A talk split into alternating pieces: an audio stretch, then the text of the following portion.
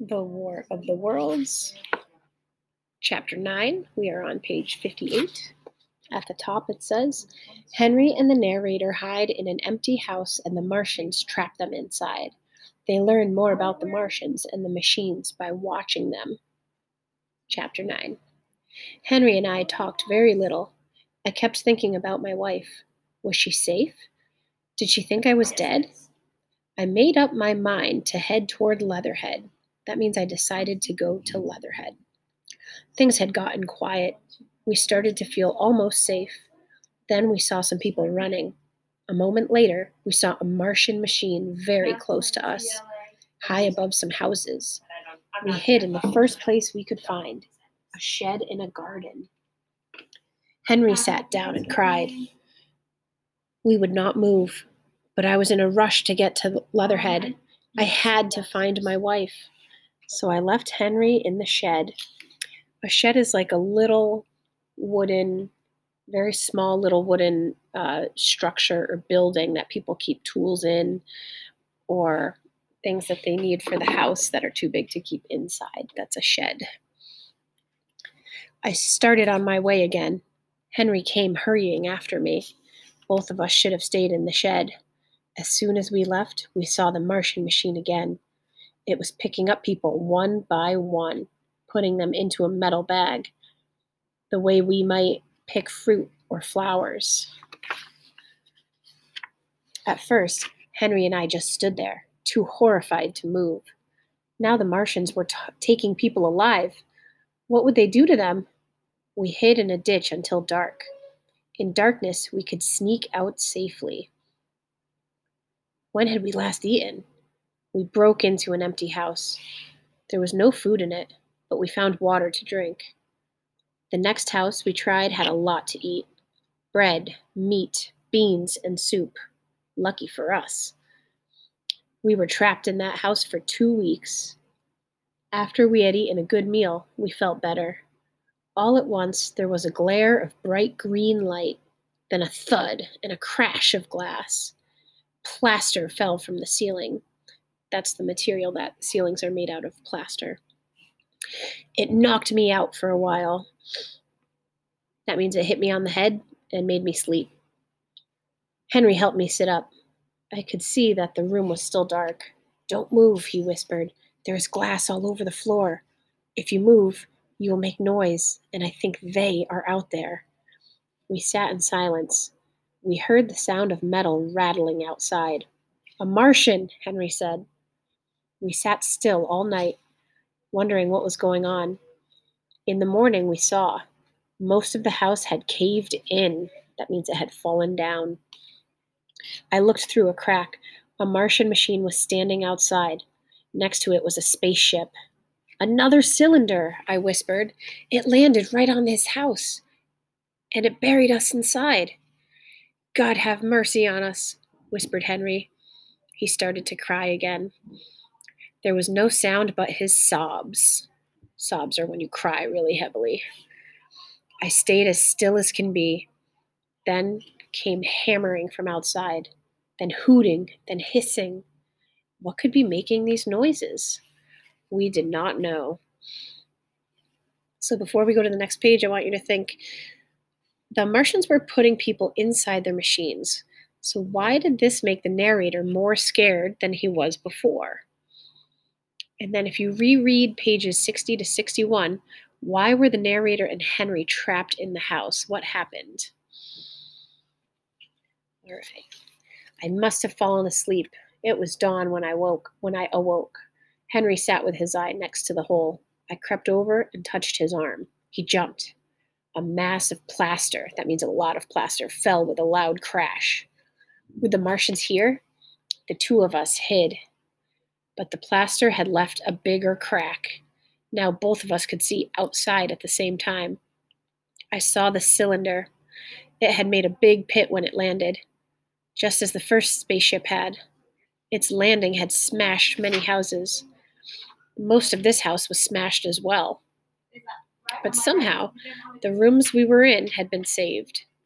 A large Martian machine was digging. It was making the pit bigger. It made the hissing noises. The machine looked like a huge spider. It had five legs and many tentacles. It used the tentacles to do its work. It moved quickly and perfectly. At first, I thought it was alive, but it was metal. Ha- it had to be a machine. More amazing were the strange creatures near it. They were crawling around very slowly, as if moving hurt them. They were the real Martians. They were nothing but huge round heads, no bodies, each had a face in front. On it were two eyes and a beak, no nose. A beak is what birds have. Around the beak were 16 thin tentacles. The back of the head was one big ear. The Martians had no legs. They tried to get up on their tentacles, but on Earth they were too heavy to do it. I know now what was inside each huge Martian's head a brain, lungs, and a heart. That's all. They had no hmm. stomachs. They did not eat the way we do. So they didn't need stomachs. They were heads, just heads. How did they live? What they did was not pretty. I saw them do it. They took blood from live animals, mostly humans. They injected it into themselves. Injected means they put it into their bloodstreams. Seeing this made me sick, but I will tell you more when I get to that. There are probably no green plants on Mars. The Martians had brought seeds with them. Bright red weeds grew from these seeds. They grew very big. In the pit, I saw the red weeds start out small. It covered all the sides of the pit after only four days. Later, I saw the same plants everywhere I went, wherever there was water, anyway. We were trapped inside the house. A door led outside, but it opened only a little. Anyway, we could not leave without being seen. The Martians were everywhere. They didn't need to sleep, so we had no chance to sneak away. All Henry and I could do was watch the Martians closely. I probably saw more of them than any other person did. Sometimes they talked without sound. That is, they read each other's minds. At other times, they made howls like sirens, up and down the scale from note to note. That means their noises were high and low. The Martians had no bodies for clothes. What they wore were their machines. I mean that a Martian was inside each machine. They controlled the machines, the way a human runs a bicycle or a car. These Martians were almost all brain, so they made machines to do the things they could not do. Chapter 10 So Henry is acting like a baby, and the narrator is angry. Henry leaves the house, and the Martians take him. Then the Martians leave, and the narrator escapes. The War of the Worlds, page 68. Henry is acting like a baby, and the narrator is angry. Henry leaves the house and the Martians take him. Then the Martians leave and the narrator escapes again. Chapter 10. Getting along with Henry became harder and harder. I could not stand him. That means I didn't like him. He acts like a spoiled child. He ate too much. I warned him that we would soon run out of food, but he kept doing it. I would get very angry. I even hit Henry. He cried and hit me back. More huge Martian machines arrived. We saw them from our crack in the wall. We felt terribly scared, but we still peeped through the hole from time to time. That means we looked through the little hole.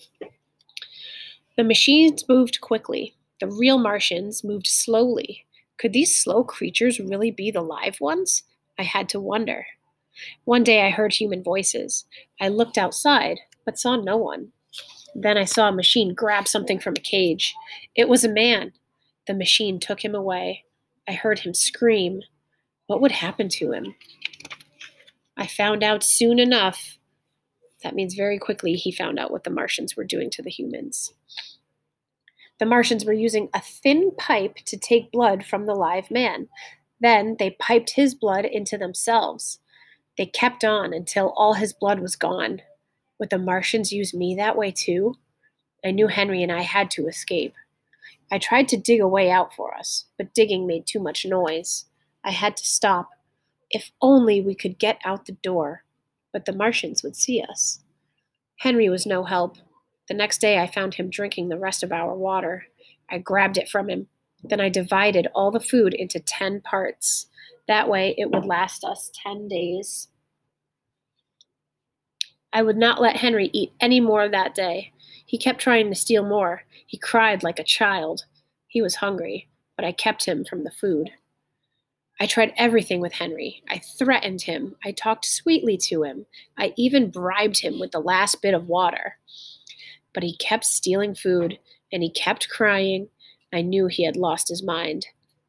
Then he began to talk loudly. I begged him to stop. He threatened to yell. That would bring a Martian on us. That terrified me. But he did not yell. He just kept talking loud and crying. Be still, I begged. I have been still too long, Henry shouted. Shut up, I whispered. No, he said. I must go. I tried to grab him, but he slipped through the small opening in the door. He walked straight up to a Martian machine. The machine grabbed him. I could not watch any more. I turned away. Just then I saw a tentacle. It was coming through the crack in the wall. Then came another. I kept still, too terrified to move. At last I crawled to the cellar. Had the Martian seen me? What was it doing now? I could hear it moving, very, very slowly, but I stayed put. That means I did not move. Hiding in a coal bin. I listened. I heard the Martian moving around. At last it was at the cellar door. I heard the lock. Then the door opened. The Martians understood doors. That means they knew how to open doors. I dared not breathe. That means I tried not to breathe.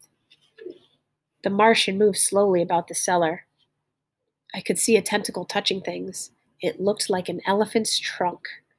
Once it touched the heel of my boot. I almost screamed. I bit my hand instead. Click! The Martian grabbed something. I thought it had me, but I think it took a lump of coal. The Martian seemed to go out of the cellar again. I heard it shut the door. Then all was quiet. Had it gone? At last I decided that it had, but I did not dare move. I hid in the cellar all day. I did not even go out for a drink of water. I stayed right where I was until the next day. Hunger finally forced me to leave the cellar. That means he was so hungry he just had to leave. But every scrap of food was gone. The Martians must have taken it. I don't know why. Martians don't eat food. I was so thirsty I tried the rainwater pump. I drank the dirty water. For the next two days I ate nothing. I fell asleep and woke. My dreams were of food or Henry's death. I felt hopeless. That means I felt like the Martians were going to get me. No sounds came from the pit. Had I become deaf? I was too weak to look out the peephole. Three more days passed without a sound from the Martians. Some of their red weed was growing through the peephole. I overcame my fear and pushed it aside and looked. That means I stopped feeling afraid, and he looked through the peephole.